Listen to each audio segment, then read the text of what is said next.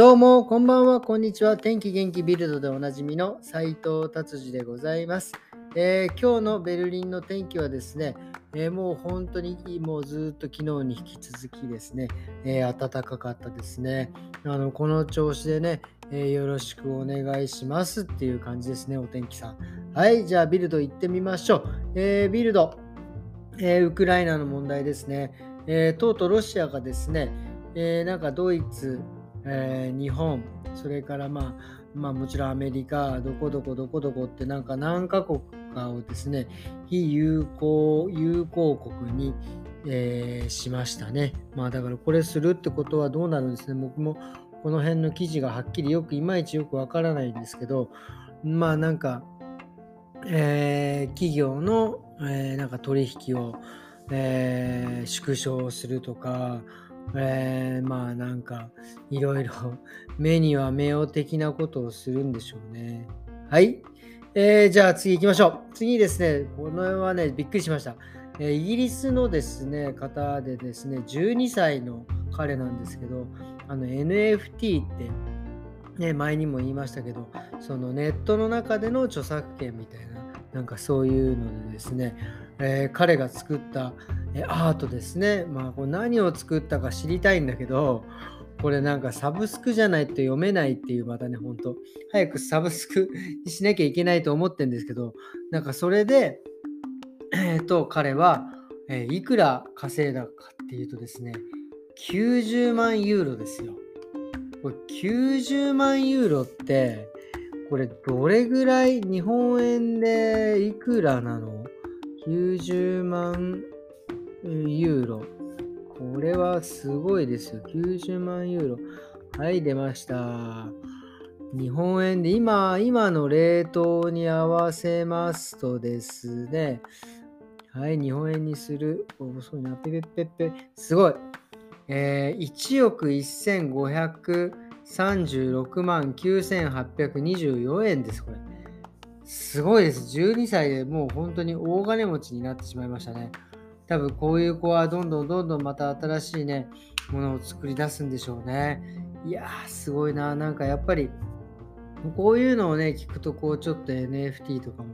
ね、夢がありますよね。だから特にアーティストの方ね、絵描いたりとか、特に音楽もそうですよね。こういうので本当にあのもう、今までこう結構ね、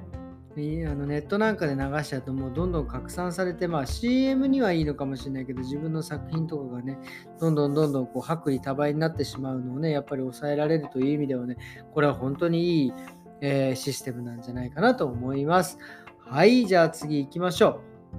う。えー、あとはですね、今日はもうとにかくなんかガソリンの値段がどんどん上がるという、えー、記事ばっかりですね。もう昨日も言いましたけど、今もう1リットル2ユーロ10、20超えてきてますからね、本当にこれからですね、1リットルあたり3ユーロになってくんじゃないかとかね、もうとんでもない記事が出てて、多分これはね、しばらく続くんじゃないかなっていうのはね、ちょっと思いますよね。だから、えー、それこそ戦争が終わって、その石油が、えー、プーチンさんが、ちゃんと外に売ってくれるとかね、してくれれば多分安くなると思うんですけど、これはちょっとなかなか厳しい。なのでですね、えー、今日来た、うちに来たね、お客様もですね、結構遠くから来る方がいらっしゃるんですけど、え、いつも車で来るんだけど、今日は電車で来たとかね、やっぱりそういうふうに、まあ、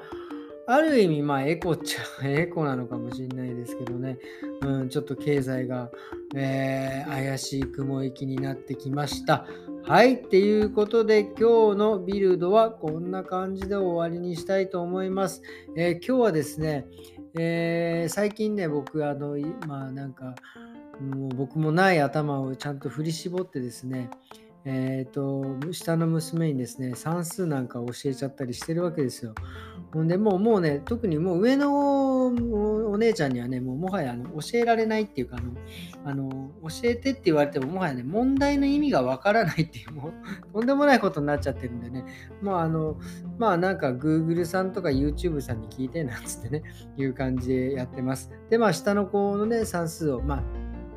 1日1問ずつぐらいですけど、こう文章問題なんかをね、一緒に解く練習をしてるんですけど、ドイツの算数5年生ですよ。すごいですよね。もう算数でですね、あの、なんて言うんですか。えっ、と、あの、ローン、えー分割払いが出てきますね。その一括で払うといくら。18ヶ月のローンで払うと毎月これぐらい払います。一括で払うよりどれぐらいローンで払った方が高くなるでしょうかって。すごいですよね。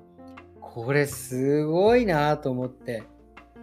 非常にこの合理的というか、あのー現実的というか、でもこれの方がしっかり覚えるし、いろんな意味でいろいろあれですよね。えー覚えられる勉強になっていいなって僕は本当に思います。でちなみにその日本のね、えー小学校5年生ぐらいの算数の文章問題ってどうなのかなと思ったのは、まあ、日本はね、まあ僕もそうでしたけど小さい頃そういうやっぱりローンがどうとかなんていうのはやらずにですねそれこそ40円の消しゴムと80円の鉛筆がありますなんつってそれでえっ、とえー80円の鉛筆は40円の消しゴムの何倍何倍でしょうかとかねなんかそういうようなやっぱ日本のなんか算数はいまいちこうなんていうんですかねあの現実的じゃないっていうのがですね、